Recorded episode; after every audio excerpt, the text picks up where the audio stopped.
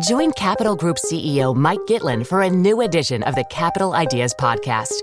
In unscripted conversations with investment professionals, you'll hear real stories about successes and lessons learned, informed by decades of investment experience. It's your look inside one of the world's largest asset managers. New episodes are available monthly. Subscribe wherever you get your podcasts. Invest 30 minutes in an episode today. Published by American Funds Distributors, Inc. This episode is brought to you by State Farm. If you're a small business owner, you know that it isn't just your business, it's your life. And whatever your business might be, you want someone who understands. That's why you might want to check out State Farm Small Business Insurance. Why? Because State Farm agents are small business owners too, living and working in your community. That means they know what it takes to help you personalize your policies for your small business needs. Like a good neighbor, State Farm is there. Talk to your local agent today. Episode 275. I 275 is a 60 mile long interstate highway serving the Tampa Bay area. In 1975, Jaws was released and became considered the first summer blockbuster, and Bill Gates and Paul Allen founded Microsoft. No joke, I rented Jaws on VHS and played it backwards. It's actually the heartwarming story of a shark that helps disabled people put their lives back together. Go,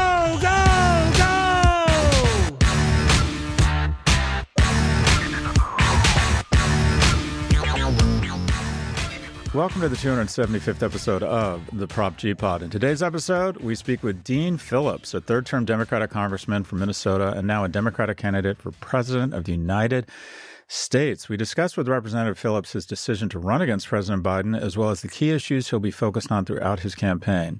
So, bottom line, bottom line, um, he's 54. He seems very thoughtful, and he's a Democrat. And so I'm a big fan. I think we need a full body contact primary. What's the problem right now? What's the problem? We're playing not to lose. We're taking someone, an individual who, in my opinion, will could would and could go down as the greatest president or one of the great presidents in history. Lowest inflation in the G7, walked us back from COVID, created more jobs in two and three quarter years than any president in four years is handling the Middle East well. And uh, if he decided it's time for a new generation, biology waits for no man.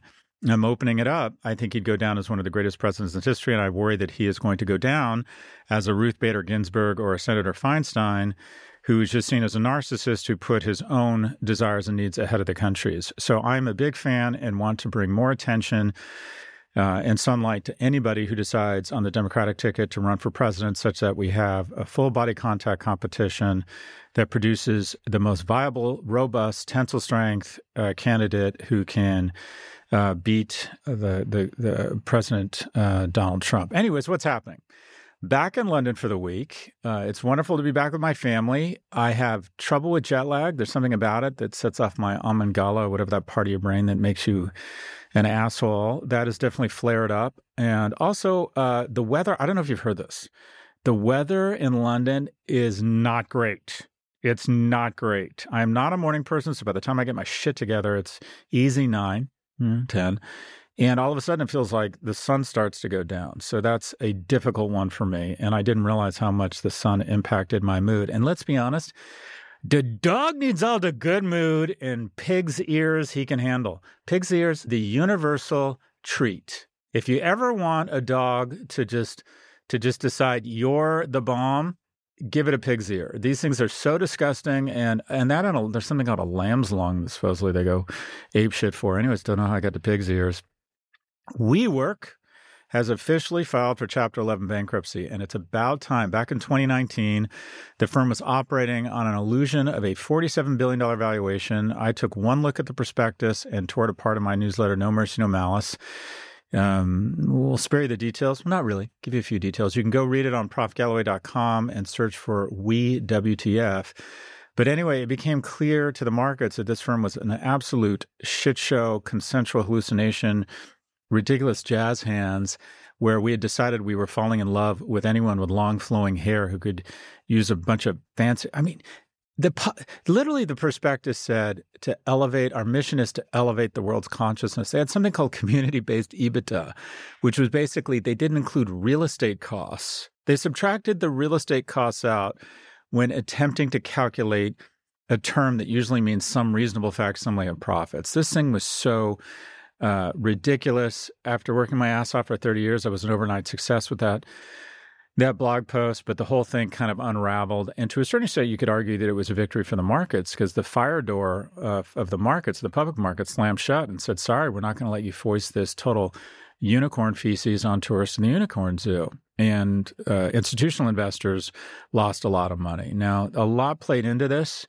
Uh, Adam Neumann totally played Masayoshi san, who didn't want to lose face. And rather than declare bankruptcy, he was held hostage by Adam Neumann, who ultimately Masayoshi san blanked and bought Neumann's stake out for over a billion dollars, such that U.S. vultures wouldn't come in and seize a bankrupt company, and that would have been a loss of face for Masa-san. So he poured more billions into the thing, and now it is definitely kind of the end of an era. What does it signal the end of? Specifically, Amazon and Netflix retrained the markets to value growth over profits for much longer. And that is as long as you keep adding subscribers, as long as you keep growing sales year on year, we'll continue to bid your stock up. And Adam Neumann uh, got wind of this or decided, okay, I'm going to go crazy with this, and I'm going to throw so much money.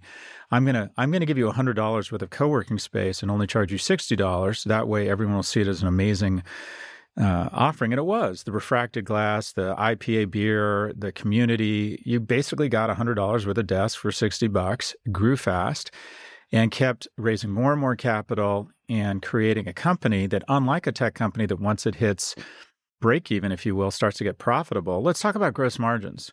The gross margins at Amazon were about 20% in the early days. And that's not a lot. But at some point, if you have enough sales, that 20% of gross margin will cover your fixed costs and you start to make money. The fixed cost or the gross margins at something like Facebook are probably 80 or 90 points. It's not an expensive product to deliver incrementally, which means once you get to a few billion dollars in revenue, it becomes massively profitable. But here was the problem at WeWork. Every time they grew their business by $100 in revenue, they grew their cost by 150 bucks in revenue. There was no economies of scale. There was no scale at all. It wasn't a digital product. It had negative gross margins, meaning that the faster they grew, the more money they were hemorrhaging. The New York Times reported that in June, WeWork was renting nearly 20 million square feet of office space, which was more than any other company in the US. It's had major management shakeups, has laid off thousands of people, closed a number of locations, seen its stock fall off a cliff, and faces long term lease obligations of more than $13 billion. So, what happens here? What happens here? With hotels, there's kind of this common dictum that uh, the third owner makes money. The first person is someone with a big ego that wants to own the Four Seasons in Manhattan and finances it and builds it and hemorrhages money. And then the bank takes it back and they sell it to someone else. And the bank or whoever they sell it to doesn't know what they're doing. And then finally, a hotelier comes in and buys the thing at 40 cents on the dollar and makes makes money. Usually it's the third owner. I think the third owner of WeWork, if you consider Adam Neumann, was sort of the first. Then it was a new management team kind of the second. I think the third owner here, and that is the people who bring this out of bankruptcy, are going to make money. How are they going to do that? What I would do is buy the bonds on the cheap, go in, reorganize the company, go to the most profitable ones, and say, okay, under the auspices of bankruptcy, you can now renegotiate the lease, and we're going to a franchise model. You're going to pay us 6, 8, 12% of top line revenue. You're going to get the brand, you're going to get the tech platform, the marketing. When people come and type in uh, WeWork Barcelona We'll send them directly to your site and essentially move to a Four Seasons like model. The Four Seasons only owns, I think, one of its hotels, their flagship in Toronto, which is lovely, which is lovely. Uh, but I think they should move to this model. And also, bankruptcy was basically tailor made for retail concepts. And at the end of the day, this is retail. Why? Because they can get out of those $13 billion in leases. They can cherry pick which WeWorks are still profitable and renegotiate those and just exit the ones that aren't profitable. So this could really, under the cloud cover of bankruptcy, the equity gets wiped out, and that's fine. The common stockholders who bought into this SPAC and that this thing was ever going to work get wiped out. Sucks to be a grown up in capitalism.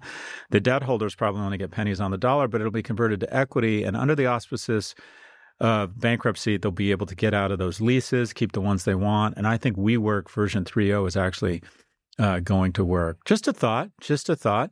Okay, moving on to some AI news. AI, what is AI? I haven't heard a lot about that. ChatGPT now registers 100 million weekly users, cementing its place as one of the fastest growing technologies in history. During OpenAI's first developer conference earlier this week, CEO Sam Altman announced the release of GPT 4 Turbo. Ooh, Turbo. This new AI model can rely on knowledge of world events up until April of 2023. Before I think it was only the previous version could only only tracks up until January of 2022. So that includes, I guess, it includes information about Barbie and and uh, Taylor Swift. Anyways, this new model can also. Has anything happened other than Taylor Swift in the last year? Let me think. Uh, not much. This new model can also summarize up to 300 pages at a time versus the previous 3,000 word limit. I guess that's interesting. If you put in a 300 page book and say, distill the book for me, or look at the new AI executive order and distill it down to a memo for me, or tell me what are the best and worst parts of this, uh, it can absorb absorb more and come back with more thoughtful answers. OpenAI also announced a new service for individuals and small businesses to easily create their own personalized bots. This service is only available to those on the ChatGPT Plus subscription plan, which is $20 a month. So uh, instead of the months and thousands of dollars we spent developing PropG.ai, they've said, hey, for 20 bucks a month, you can do it. Well, uh, looks like we should have waited a little longer. What does it mean for the company? It means they're moving from kind of an app to a platform where they'll be the underlying engine, almost like the App Store, of other people's uh, AI apps. I think this is really powerful. I think this is a well run company. Uh, Altman noted in the developer conference that 2 million developers use the platform, including more than 92% of Fortune 500 companies. I think this stuff is very exciting. In other news in AI that's less exciting, Elon Musk's relatively new startup, XAI, announced a chatbot called Grok that allegedly will have a rebellious streak and answer open quote, spicy close quote questions that other chat models reject. Elon said that Grok's access to Twitter's information will be a massive advantage over other models. Look, uh, I have a bias against Elon Musk. I don't like the guy. I think he's a terrible role model for young men, uh, but I think this is a good idea. Uh, one, Twitter is sort of the pulse of news and society. It's become a uh, pulse that has terrible arrhythmia, specifically of violence or of is it violence fair? Probably not. Of hate and dysfunction and just general weirdness and trolling and I don't know. It's just it's. It, I describe Twitter as the sewage system of a sewer system, but it does have a ton of quick real time data. So I would imagine that is good input into an LLM. Also, also to his credit, I think he's identified a white space. What is that? That is that the current LLMs are much more anodyne. I learned that word from my podcast co-host Kara Swisher, and that they're sort of bland, generic, politically correct. And whenever you type in something, it comes back with all sorts of conditions. It doesn't want to offend anybody. My guess is the people on these LLMs have prompted it, if you will, or programmed it such that it's unlikely to say anything that off color. And uh, I think a lot of people will enjoy and receive well something that is more, I don't know, R rated, red pill uh, provocative, tell it like it is, not be afraid to use foul language, be more terse, more blunt, say, no, you're wrong, or whatever it might be, or have more of a sense of humor. Anyways, uh, we'll see where Grok goes. But in the meantime, in the meantime, uh, Twitter continues to be the worst impulse purchase in history. Supposedly, sales or revenues are down 40 to 60%, something like that. So it'll be interesting to see if Grok is able to I don't know, inspire sort of a recovery in the value of Twitter, which has probably lost all of its equity value so far. We will see. We will see. AI, there's going to be a ton of these LLMs. I think they're going to go niche. I would be shocked if they didn't have LLMs focused on different sectors in the finance sector, whether it's distressed credit or growth equity, what have you. I think that there's going to be a ton of niches here. It's going to kind of evolve, I would imagine, as retail evolved, and that there'll be sort of Walmart and Amazon, call it, might be kind of uh, Microsoft, and would it be Google? Would they be number two? Shit, I don't know. It's probably Microsoft or maybe OpenAI. Anyways, and then there'll be especially retail. There'll be a Lululemon of AI, and that might focus on a specific niche sector. How do you how do you compete against the big guys, the specific crowds out the general, and you say we're not going to sell every toaster, we're going to sell the best two? Dualit and Electrolux, because I have better taste in kitchenware electronics than you do. See above Williams Sonoma uh, I think you're going to have a lot of niches here, and a lot of companies are going to use AI to complement their offerings. I don't know if you saw Expedia's results. Expedia just crushed it. Their stock soared. And I think some of that is they're starting to implement different kind of core AI functionality to make the search for the ideal vacation uh, more robust, faster, more creative, if you will. But I could be wrong. We'll see. We'll see. All right. Dualit Toaster. Daddy likes his toast in the morning. That's right. Keeps him regular. Actually, it's the Zacapa I drank the night before that keeps me more than regular, if you know what I mean. We'll be right back for our conversation with Congressman Dean Phillips. Support for this podcast comes from Grammarly. Writing is something that we do every single day, from an informal text conversation with friends to sending those all important email to clients. People need to understand what you are trying to say. Thankfully, Grammarly is a trusted AI writing partner that saves your company from miscommunication and all the waste of time and money that goes with it. Grammarly is more than just a grammar check. It can help generate AI prompts or even help you strike the right tone and personalize your writing based on audience and context. We here at the Prop G team use Grammarly, and all I have to say is it makes our written work better. Plus, Grammarly integrates seamlessly across 500,000 apps and websites. No cutting, no pasting, no context switching. Personalized on brand writing help is built into your docs, messages, emails, everything. So why not join Grammarly to work faster, hit your goals while keeping your data secure? Learn more at grammarly.com.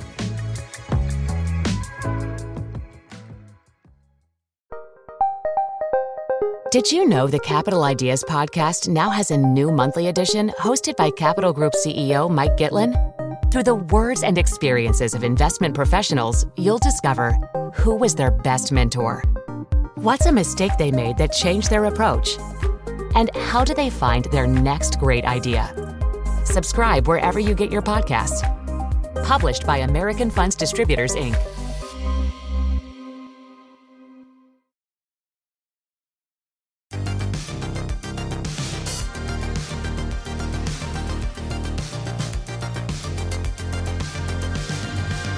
Welcome back. Here's our conversation with Dean Phillips, a third term Democratic congressman from Minnesota and a Democratic candidate for President of the United States. Representative Phillips, where does this podcast find you? Finds me in Manchester, New Hampshire, on the campaign trail. I think you've sort of burst onto the scene. Before we dig into it, can you give us the headline news or the cliff notes on Representative Phillips, your background, points of inspiration, yeah. things that have kind of shaped your worldview, if you will? Yeah. Uh, lost my dad in Vietnam when I was six months old. That's uh, how my life began. Uh, my dad already grew up poor in St. Paul, Minnesota, couldn't afford college. So earned an ROTC scholarship to go to the University of Minnesota. Uh, was sent to Vietnam right before I was born. Uh, got to hear and I think see the U.S. moon landing in July of 1969, and was killed in a helicopter crash uh, just a few days later. And my mom was 24 and widowed, and we moved in with my great grandparents for the first uh, two and a half years of my life. And that's how it began. And when I was about three, my mom met and remarried a remarkable man, Eddie Phillips, uh, who adopted me and brought me into an extraordinary family uh, business, uh, philanthropy, great character and principles. And uh, I've lived on both sides of advantage. Uh, joined our family business after graduating from Brown University, getting my MBA at the University of Minnesota. I grew up in a family business that said business is a means to an end. The end is not to aggregate as much wealth as possible, rather to share it. And my great grandfather uh, told me regularly, said, Dean, money is like manure. If you stack it up, it stinks. And if you spread it out, it fertilizes. And that was our family ethos. It's my ethos in Congress now. It's uh, how I grew up. And I feel pr- quite deeply it's one of the great uh, tragedies in the United States right now uh, the aggregate aggregation uh, of wealth. Uh, ran our family business, uh, built Belvedere Vodka, sold it to LVMH, uh, then Talenti Gelato, sold it to Unilever. By the way, very similar templates, if you will. Two big brands that compete each other to the bottom. In the case of vodka, it was Absolut and Stoli. We introduced Belvedere above them and did very well. In the ice cream business, it was Ben and Jerry's and Haagen-Dazs. As they fought to the bottom, we introduced Talenti above. And I'll get to that analogy in politics because we got Democrats and Republicans doing the same thing. Needless to say, watched the 2016 election uh, with my daughters, my family, and uh, was shocked by the outcome. Woke up the next morning, my 16 year old was in her bedroom crying, my 18 year old at college uh, in her dorm room crying. And I sat at the breakfast table and I promised them I would do something. I raised them to be participants, not observers. And uh, we all reached that moment, Scott, where you got to stand up. And I did. And I looked around I saw a district in Minnesota in which I lived that had not elected a Democrat since 1958. And the man who I would eventually take on had won by 14 points. Uh, but I did it against all odds. It was the most joyful journey of my entire life. And we won by 12 points, joined Congress in 2019. And uh, that's where this story begins, because what I found on day one in the United States Congress is the very root of what's wrong in our country and in the world.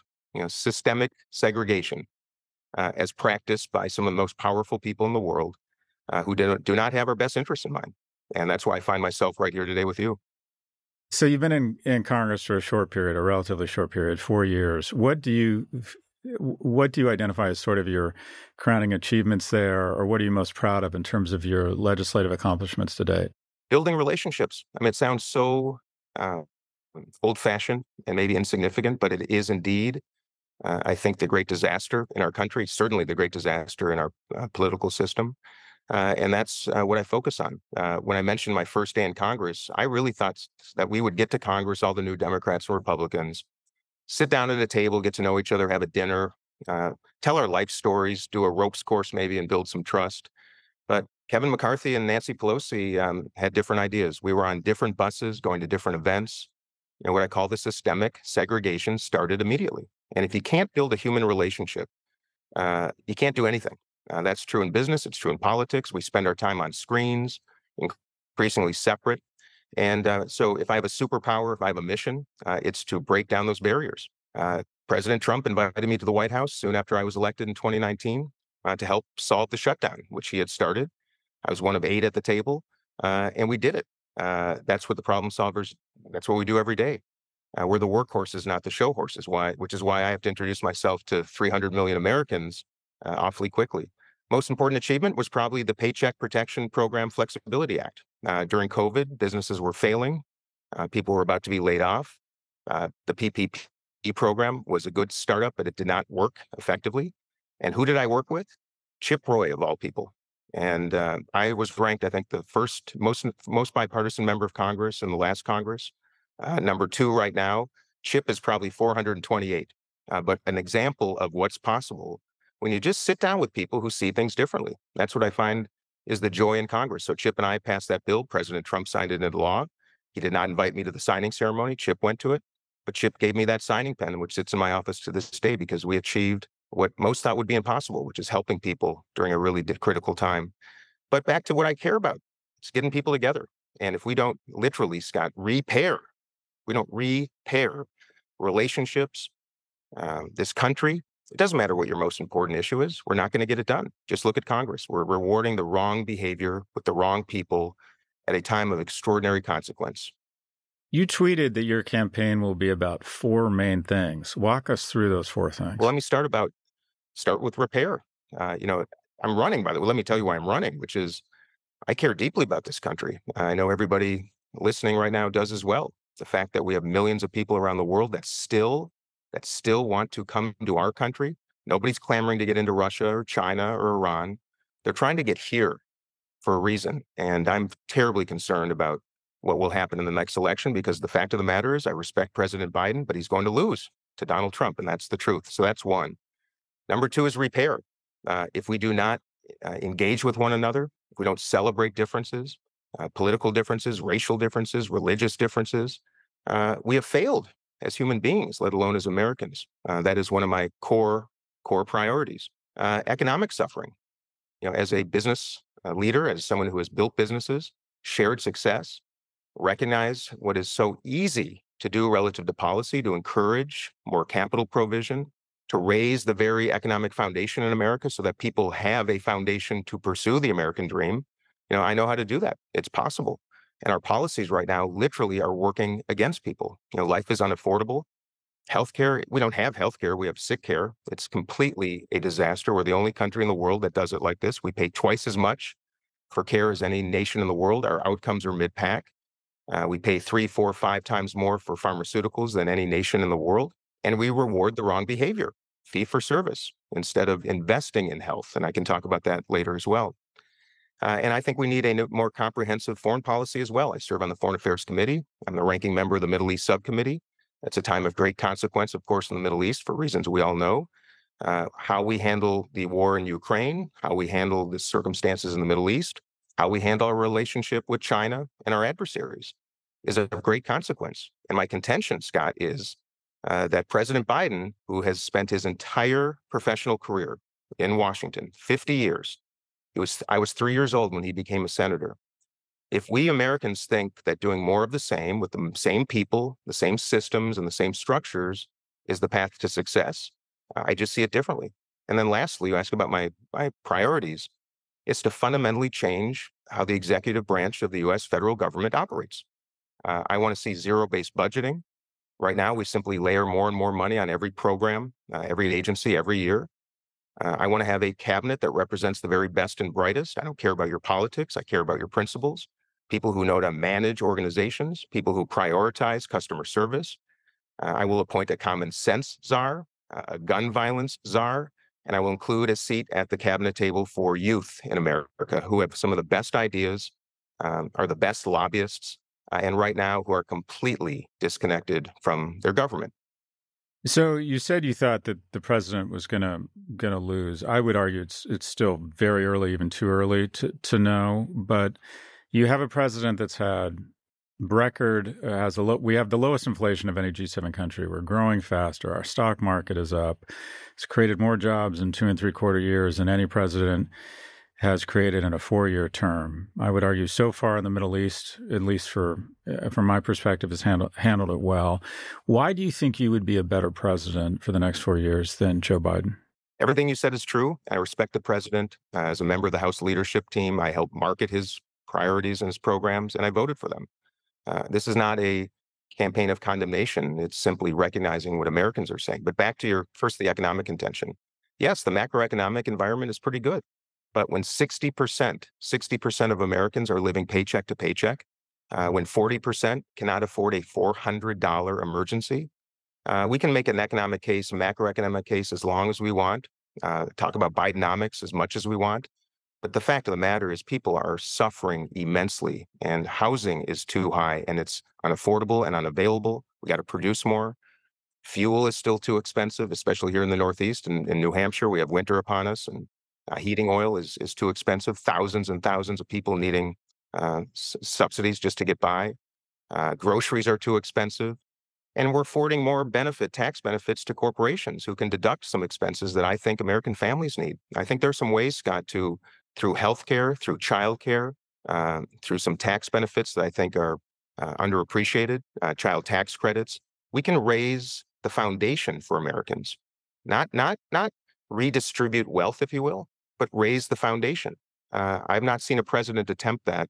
Uh, and I think it's time we can do that in a way that I believe, in a bipartisan fashion, that would be not just magnificent, but that will keep this country together because I'm afraid that inequities relative to wealth and income uh, are going to be what destroys this country uh, if division doesn't do it first. Those are my two priorities. As for foreign policy, I celebrate the president. I think he's handled Ukraine appropriately. I think his support for Israel uh, is terribly important.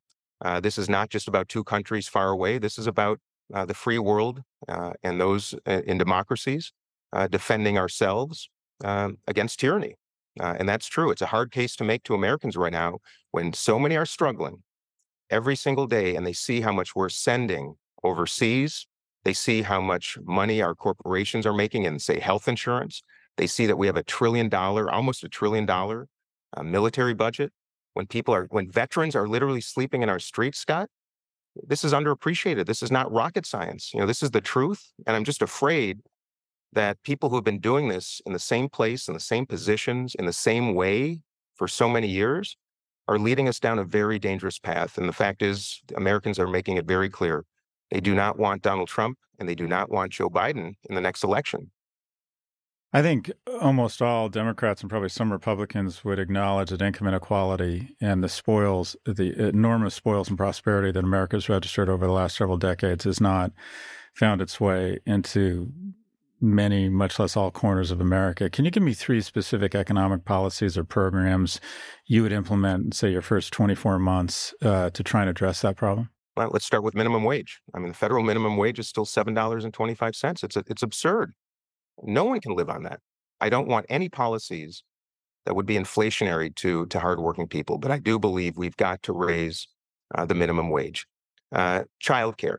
Uh, the fact is that we have too many Americans uh, right now, both uh, young parents who have to stay in their homes because they cannot afford childcare, even when they're working. So, what choice do they make? They make the choice to stay home, uh, which, in my estimation, is a terrible drag on the U.S. economy, especially as you and I both know. Enterprises are begging uh, for talented um, staff. Our workforce is um, uh, is insufficient, which we should also talk about immigration. That's another conversation. But childcare uh, and elder care, I think, are uh, important uh, priorities that can be subsidized, that can be reduced in cost, so that we can encourage people to work. Right now, our policies are encouraging people in many cases not to. Uh, I think that is a, a horrific, horrific challenge. Uh, catastrophic health insurance. I, I, do believe we should migrate uh, to a system that has a national health insurance mechanism. Uh, it is what Roosevelt to Truman to Richard Nixon, uh, many presidents in between Democrats and Republicans recognized uh, that we would be the only nation in the world that pursued this system. It is an unmitigated disaster. I'd like to see a migration. I can make my case for it. Uh, but I think healthcare costs and pharmaceutical costs can be addressed expeditiously. And I also know that to be the case amongst my Republican colleagues because their constituents are complaining about the same things. Those are three areas that would significantly, significantly raise the foundation for families, reduce uh, and relieve their challenges, uh, and afford them the chance to save some money and live decent lives. I think it's time for more compassionate capitalism. And believe me, I'm a capitalist, but I also recognize the consequences um, of our current path, and it's unsustainable. And lastly, when we talk about the debt, you know this: 33 trillion in debt. We can accommodate it. Still the reserve currency. Um, I think our economy can certainly accommodate even more. But two trillion annually now in deficits. The most important part that nobody's talking about is our debt service. You know, we are going probably from 450 billion dollars to probably 800 billion dollars a year plus in our annual debt service because of rising interest rates what that what the struggle there is that we do not generate enough revenue to have almost any discretionary dollars left to invest in anything. We haven't even talked about education uh, and uh, the ag- agriculture. There's so many things I want to go into, but the fact is we are struggling to find dollars to invest in America because we're paying so much for the past that we have nothing left right now to invest in the future. That is what's unsustainable, and that is what has to be addressed. So four and a half trillion in receipts, six trillion in spending, thirty-four trillion uh, deficit. Debt. Are we going to deficit debt? Debt. Mm-hmm. Excuse me. Debt. Uh, what is it? One point seven yeah, trillion a year. Yeah. Yeah. So, which side of the coin do you focus on first, and specifically, what would you do in terms of increasing revenues? Where would you raise taxes, if if anywhere, and where would you cut spending? So first, uh, the first is to assess every single federal program. Uh, it hasn't been done in some time. I would outsource that to one of the leading uh, consultant consulting firms in the world to take a look at every single federal agency, every single federal program, staffing levels, make propositions as to how we can pursue our mission uh, using less with better technology, better systems, better structures. That's first. I would appoint a common sense czar to identify on day one ways that we can start reducing um, areas where we are spending uh, and generating very little return. We're facing another shutdown here in about a week because we can't even in Congress get our act together to fund the government. That's part of the problem, uh, is the way we're doing it. So zero-based budgeting. As for revenues and, and expenses, there are ways to save, I believe, hundreds of billions of dollars, if not more, if we can make reformations to certain um, systems, including healthcare. I think we can save about a trillion to a trillion and a half dollars uh, if we migrate to a new system, all the money's in there right now, wouldn't cost any more. It's simply how it's allocated. Uh, as it relates to revenue, you asked about um, generation. I believe the estate tax uh, should be enhanced. Uh, I believe the carried interest loophole is something that we have to plug. Uh, I believe those who have been successful, immensely successful in this country, um, should share more, but I don't think they should share more until they have confidence that their federal government will allocate those dollars in a uh, fashion that generates a return. And I do believe those things can be accomplished. Our military budget, uh, closing in on a trillion dollars a year, one trillion. Uh, I believe that we should be pursuing a 21st century defense policy uh, by actually, I think we could probably spend less. I'm not proposing we do, but I think we should reassess our military spending. The Pentagon has not passed an audit in gosh knows how long. That is job one. Our procurement operation, I think, is woefully uh, uh, structured. Uh, and I believe our military industrial complex that President Eisenhower warned us against is making decisions about American national defense, not our military leaders, not Congress, but actually the very vendors that are making all the money. And these are just truths. Uh, money in politics is a significant, significant driver of these bad outcomes. Uh, they're perverse incentives. There is money. This is the most extraordinary, wealthy, successful nation in the entire world in world history. It is not for lack of resources. It's how we invest them. Uh, education, by the way, Scott, you know, if we don't completely reinvent American education, I'm afraid nothing will be successful. Uh, we are falling behind fast. Teachers are struggling, students are struggling. The data points are horrific. Uh, we don't value educators. We don't train them. We don't identify them uh, earlier in life, which is the best practice because quality teachers mean quality uh, outcomes. You know, these are all fixable. And by the way, they're not political statements. These are actually universal. And my contention is that my relationships in Congress is the way forward. So you mentioned just around reducing spending. You mentioned a specific around possibly reducing military spending, which I appreciate, as I think everyone in theory is a big fan of cutting government spending, but doesn't want to offend any potential constituents with actually naming specifics. My understanding of government spending is that if you're really serious about reducing spending, that all roads lead to entitlements that it's eating up more and more of our budget every year. Kind of three big things, right? Interest on the debt, the military, and then the biggest of all, our entitlements.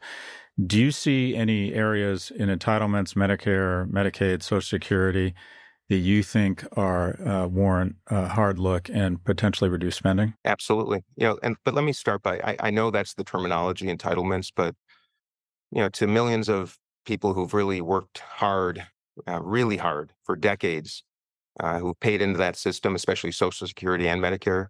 You know, I, I don't consider those entitlements. I, I consider those uh, benefits that have been earned uh, in the trust of their government uh, that they deserve and that they need.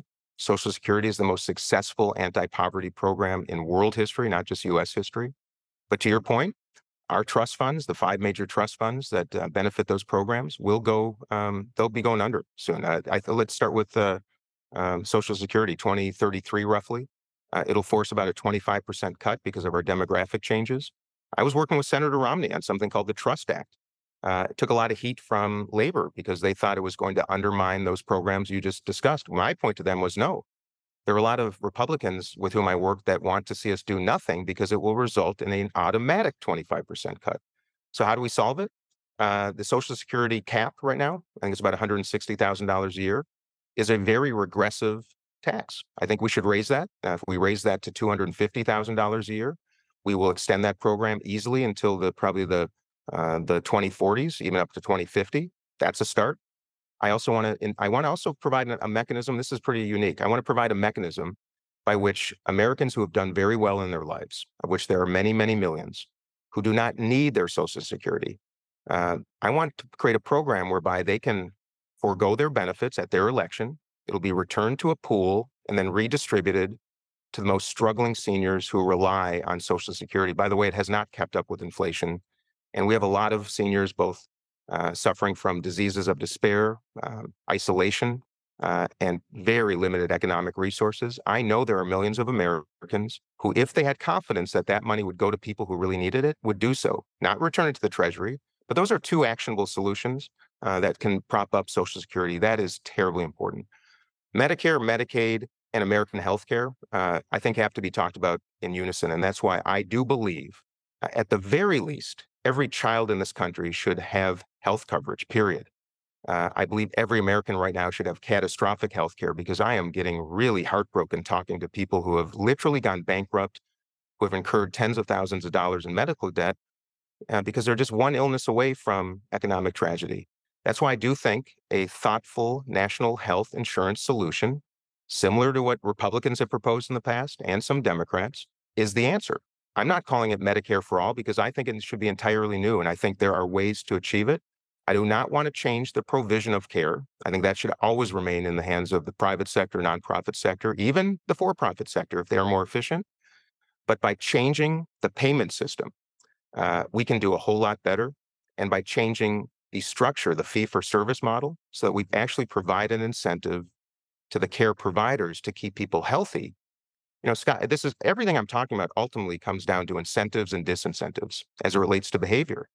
You know, anybody who's a parent knows, anybody who owns a, a dog knows that we live in a in a in a human enterprise and in a uh, animal enterprise and in a world that essentially operates on incentives and disincentives. And right now we are rewarding the wrong behavior. What are your thoughts on a wealth tax? I've seen it. I've seen them used in countries around the world. Often they don't work, and then they um, have to change the policy. I prefer, like I said earlier, I really do prefer rather than a government uh, mandating uh, distinct redistribution. I would rather see our government migrate to enhanced foundations uh, that will naturally uh, spread out the wealth. Like I said earlier, you know, when you spread it out, it fertilizes. Let's fertilize, right? With all that said, my point is this you know, in my cabinet, my White House, when I'm president, I will have great thinkers from all political perspectives to come with ideas. I'm really tired of a Democratic set of ideas, a Republican set of ideas, when the fact of the matter is we just need good ideas. And um, I think anything should be on the table. Uh, and I think we need the best and brightest to participate. But as long as we have this sickening culture in politics, when we are telling basically young people it's not worth it, their voices don't matter, why bother? Uh, apathy, uh, to think that's going to be a solution is nonsensical. We need to inspire people, and that's my intention.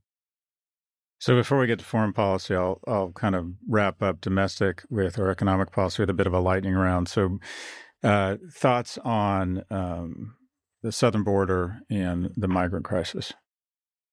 I have too many um, coworkers in Congress who make their decisions based on social media and screens. And uh, I believe you got to go check it out yourself. And that's what I've done two times, two trips to the southern border. It's appalling. It's embarrassing. It's inexcusable. It's a massive failure of both Democratic and Republican administrations for the better part of my lifetime. I'm 54. Uh, I've never been so horrified uh, by American policy as I was when I went to see the facilities that held human beings. Uh, when I saw, frankly, the disconnect between what was being portrayed on MSNBC relative to our um, Border Patrol agents, who I think were misportrayed.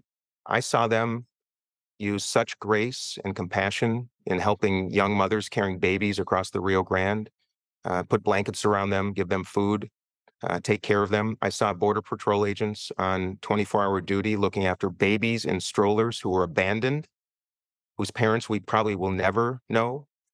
And I'm not saying just like in any industry, in any profession, of course, there are some bad ones, but my goodness, I saw compassion. I saw human beings kept in cages. It made me sickened, sickened. I don't care about your politics or your race, religion, your, your country. It was horrifying to see people in cages. Um, to see the lines of human beings waiting in line to do it the right way at our 1970s infrastructure that is just embarrassing and woefully out of date. Uh, and my proposition is this two things not just can be true at once, two things are true. We need better border security because it is a national security issue. It's true on the southern border, and no one's talking about the northern border. I'm a border state. Uh, we are at risk. That means barriers, that means technologies, that means better training, and certainly better border um, control facilities. But because I come from the business world, for once the problem's at our border, it's too late. So we have to start using our foreign aid dollars to invest in the very places where migrants are coming, cost us a whole lot less, keep people safe and secure, invest in the economy so people have opportunity. And then lastly, we should be adjudicating asylum cases in countries of origin. Those people coming to the US are following our law, which forces them to make that journey, pay $7,000 to coyotes to bring them across the river. By the way, that's their life savings for most of them. And then the only way to become an American is to declare asylum, then they're let into the country until their cases can be heard, which is often many years. And it's a totally failed system. So, one of our thoroughbreds in America is the technology sector and incredible prosperity, incredible value creation, but also a lot of externalities. What are your thoughts on whether or not we should rein in big tech and how would we do that? Would it be antitrust, increased regulation, or do we just let it continue, you know, continue to do what it's been doing? It, it doesn't matter if it's pharmaceuticals, high tech, uh, industry, you know, we have to encourage, promote, uh, and foster innovation. Period. I mean, that is what makes America remarkable, and it has to be protected. But to do it to do it in a fashion that's unbridled or unregulated uh, is equally foolish. And I think even even the most purist uh, of capitalists would recognize that we do need some regulation as a re- results in well let's start about let's talk about social media and tech um, you know it has been a great boon i think to the world and it has been a great challenge. I think it is destroying lives uh, in ways that psychologists clearly recognize. The anonymity and condemnation is a big problem. I would love to see in fact i asked mark zuckerberg when he had testified in front of a committee on which i served why they don't just use verified accounts? Why not just put attach your name to an account? Freedom of speech, that's great. But why not have verified accounts? And his response was uh, that would put us at a competitive disadvantage. That's where government comes in. That's the great equalizer. You know, banning TikTok is another example. A lot of people calling for banning TikTok. It's a function of the Chinese Communist Party. And yes, I think it is a threat, and I understand that. But I don't think we should ban individual plat- uh, individual um, platforms. I think we should have a standard that applies to every platform and hold them accountable. We'll be right back. Canva presents stories to keep you up at night. It was an ordinary workday until. The Singapore presentation is at 3 a.m. The office was shocked. But that's when we sleep. Maya made it less scary with Canva. I'll just record my presentation so Singapore can watch it anytime. Record and present anytime with Canva presentations at canva.com. Designed for work. Support for this podcast comes from Constant Contact. If you're a business owner, you already know that it's really, really hard to cut through the noise of everyday life. If you want to connect with your customers, you need to break through the noise. You need Constant Contact. Constant Contact is a marketing platform that makes it easy to reach new audiences, grow your customer list, and connect over email, text, social media, and more. Whether you're a marketing guru or just learning the ropes, Constant Contact offers writing assistance tools and automation features that make it simple to say the right thing at the right time. So get going and start growing your business today with a free trial at constantcontact.com. Just go to constantcontact.com right now. Constant Contact, helping the small stand tall. ConstantContact.com. So, foreign policy is such a huge kind of elephant um, to try and take on. So, I'm going to propose a series of scenarios, and you tell me how you would respond as as uh, the president. Uh, do you think we should have a ceasefire in uh, Gaza right now? As it relates to the circumstance in Gaza, I believe there should be a cessation of hostilities to ensure that all civilians are extracted. My proposition is to um, set up camps, temporary camps in either Jordan, more likely in Egypt. I think that's an imperative. With that said, Hamas has to be destroyed. They're the enemy of Israel. They're the enemy of Palestinians. That's the truth. Prime Minister Netanyahu is part of the problem. I think the settlements have been part of the problem. I believe deeply in the preservation of the state of Israel. Uh, it is integral, not just to the United States, but to the world. I also believe in the Palestinians and statehood and self determination. And I look forward to being the first Jewish president in the United States of America who will sign the documents that establish a Palestinian state because I believe in Israel. I believe in Palestinian self determination.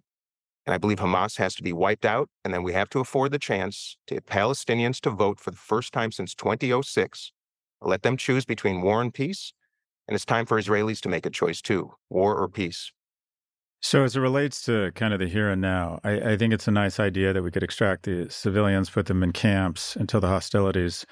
There's a cessation in the um, hostilities. I don't find that realistic. My understanding is Jordan doesn't exactly have their arms spread out, and the ability for to relocate a couple million uh, Gazan residents is just not practically reliable. So, I'll propose another scenario um, we can't relocate at the scale we need to.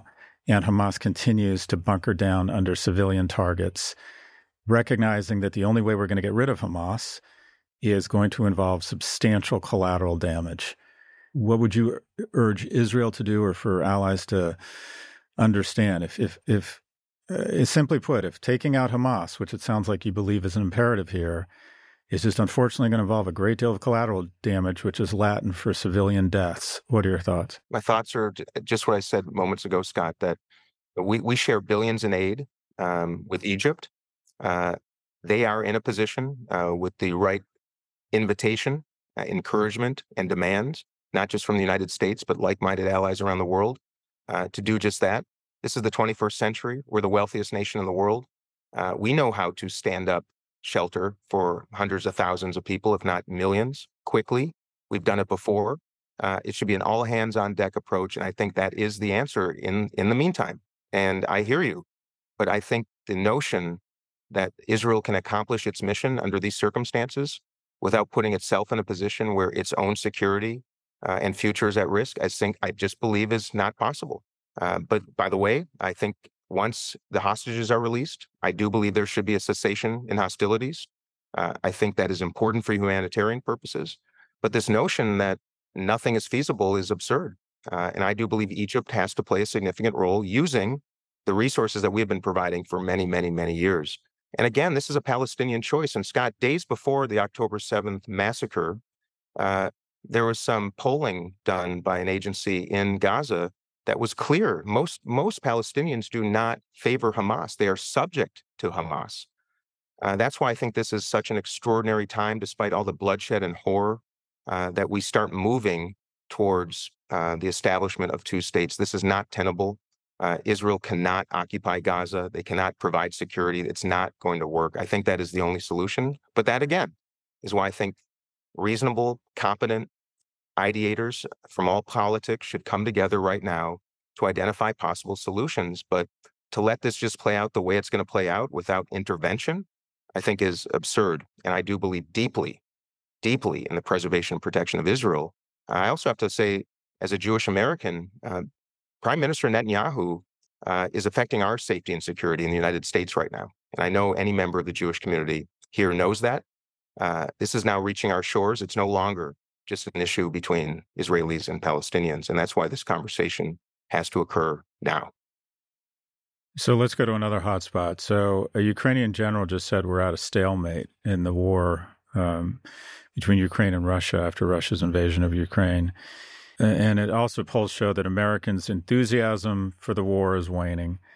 Um, we're faced if if we're faced with some sort of negotiation that would involve Russia maintaining some of their ill-gotten captured territory, whatever you want to call it. Do you think this is they have to a, a total withdrawal is is what we would demand and should continue to support? What are your views on um, on Ukraine and America's support for what might be a realistic outcome there? Well, first of all, at the root of this is Ukraine is an independent sovereign nation, uh, and that will be their choice, not ours. Uh, we are not deploying American troops. Uh, it is not our boots on the ground, it's theirs. Uh, they're the ones spilling blood. We are supporting their effort because it is uh, existential. I have to say, I, I, believe this started when Putin moved on Crimea uh, about almost a decade ago. then President Obama, frankly, didn't do anything. and I do believe that is the root of where we're at right now. You know, people like Vladimir Putin respond to one thing, and they will keep pressing forward until they are met with resistance, kinetic resistance most of the time. The absence of that gave him essentially the hall pass, if you will, to do what he's doing now. So we lost that, I think, then, and we wouldn't be in this scenario if something had been done at that time. By the way, Syria, the red line in Syria, very similar. As for the stalemate, I do believe we have to support Ukraine uh, until uh, this hostility ends. It will be their choice about what they're willing to concede, what they're willing to give up. That is not our choice. Um, well, I would just I would push back a little bit there because the reality is I get that it's their choice, they're fighting it, but we give more aid than the rest of the world combined. And if that aid were to be reduced or stopped, the re- the, re- the reality is they would be playing with a much weaker hand and would I, probably agree. I agree. probably have to come to the table. Uh, I would think. Um, so, is your view, would you be advocating that we're in this to win it? It might take years, it might take hundreds of billions of dollars, it might involve NATO troops on the ground. Uh, uh, who knows? Is your viewpoint until Russians leave Ukraine, America is in this to win it, full stop? Or is it something more nuanced than I that? believe America and our allies, by the way, which I believe need to step up in much more significant manners. I believe America and our allies who believe in the preservation of democracy and, and free nations have to support Ukraine until they win. And anything short of that, Scott, in my estimation, is exactly the hall pass that was given to Vladimir Putin when he took Crimea. Iran is watching, North Korea is watching, uh, China is watching, especially as it relates to Taiwan. So, Representative, last question. You've been very generous with your time. I, I recognize how busy you are. The, uh, in terms of your core values, kind of what shapes or has shaped who you are, the really like if you try to get to the the ground zero of of understanding your view around politics, economics, relationships, the country, is it most informed by faith, by family, by capitalism, your mentors? Like what at the core of of uh, Representative Phillips, it could best identify who you are if people want to understand you. Yeah, uh, I start with loss. I, have suffered great loss in my life, and and the other is gratitude. Um, I believe that people who have been fortunate, uh, like me, after incurring loss and tragedy, uh, everybody in the United States fa- has faced trauma and loss, despair. I've been there too. I'm a human being. Uh, but my gratitude is my core value. Uh, I am so lucky to live here in this country, uh, to have an extraordinary family, uh, to be protected uh, by a history in this country of people, a million people have given their lives to ensure that we have these chances. I'm grateful to know that I'm here and there are uh, probably a billion people around the world that would give up everything they had right now, everything they had to become an American. that's what informs me gratitude, the recognition uh, that there's a fine line between success and failure, and that if I can dedicate my the entirety of my life to ensuring that more people can pursue their dreams, uh, that's my that's my ethos. And I can I'll end with this. Um, my dad was killed when he was 26 years old, and I remember the day that I was the same age as he was on the day he died. And the morning after, uh, my life changed forever. I went from someone who was relatively apathetic, somewhat uninspired, and that gratitude and that loss intersected on that very day when I was 26 years old. And I determined I would take advantage of every moment I had. And when I got to go back to Vietnam in March of this year, to the very site where my dad was killed, and take some of that dirt and sit there for a moment and recognize the power of the American presidency, the power of the American brand, so many thousands of miles away, at a place where my dad was given education by the American government and his life was taken away in a war to which they sent him that's when I decided what gratitude and need really are. And that's why I'm doing this. And that's what informs my whole life right now. Dean Phillips is a third term Democratic congressman from Minnesota and now a Democratic candidate for President of the United States of America. Prior to entering politics, Representative Phillips founded and sold Talenti Gelato and was active in the nonprofit sector. He joins us from the campaign trail in New Hampshire. Uh, Representative Phillips, you know, I feel the same way Bill Maher you're thoughtful, you're a Democrat, and quite frankly, you're 54. And I think a lot of people are going to be a hard look. So uh, Thank thanks you. for your time and best of luck on the trail. Hey, keep the faith. Thanks for the invitation. See you soon.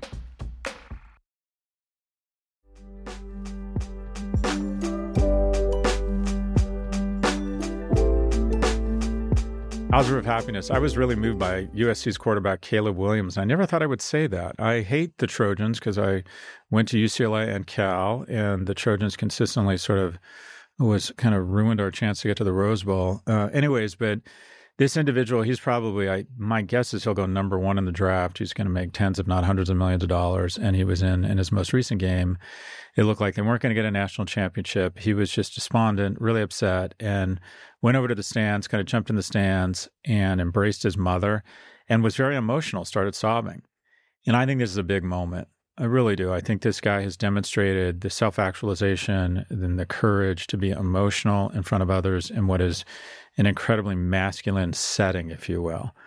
And here's the thing that's part of growing into being a man. And that is one, turning to your parents. You know what your parents really want more than anything? You know what they want more than anything? They want you to be successful, but they also want the opportunity not only to celebrate in your victories, but to have the opportunity to comfort you.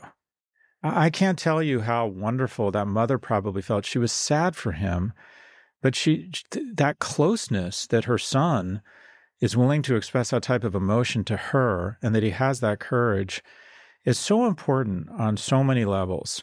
The number one addiction that has the greatest uh, incidence of suicide is actually gambling. Now, why is that? If you're addicted to alcohol or meth or opioids, people usually figure it out and then will try and intervene. Uh, and uh, that's what you need. You need intervention. The problem with a gambling addiction is you can get in really deep and nobody knows. And you get into a situation where you think there's no way out and you decide to end it. And key to having intervention from other people is an ability to express your emotions. I am struggling. I am upset about this. That is what makes you not only feel closer to people and people feel closer to you, but that's part of the healing process. When I am moved by certain creative, when I'm moved by certain literature or certain uh, TV shows, whatever it might be, it informs what I enjoy. When I am moved by certain scenes that involve fathers and sons, it indicates to me that the most important relationship in my life is the relationship with my sons. And I start investing more there. When I'm moved by, inspired by certain entrepreneurs or certain writers who are brave and creative, I think, well, that why am I moved by that? Because I want to be seen as someone who is creative and brave. It is going to be difficult to allocate your finite human capital to its greatest return, its greatest reward, unless you allow yourself to feel real emotion, which will inform what is important to you. But getting back to Caleb Williams, this was a huge moment for masculinity and a huge moment for men. We can't be afraid. We need to be unafraid to share our emotions and say to people who love us and who we love, I am upset. I am upset. And I am sharing that with you because I love you. I know you love me. And I want you to know that I think you can help me. And I have no preconceived notions around what it means to be a strong male other than taking care of others, providing for others, and being a good person and being on the right end and being supportive when people are brave enough to share their emotions with me. This episode was produced by Caroline Shagrin. Jennifer Sanchez is our associate producer, and Drew Burrows is our technical director. Thank you for listening to the Prof G Pod from the Vox Media Podcast Network. We will catch you on Saturday for No Mercy, No Malice, as read by George Hahn, and on Monday with our weekly market show.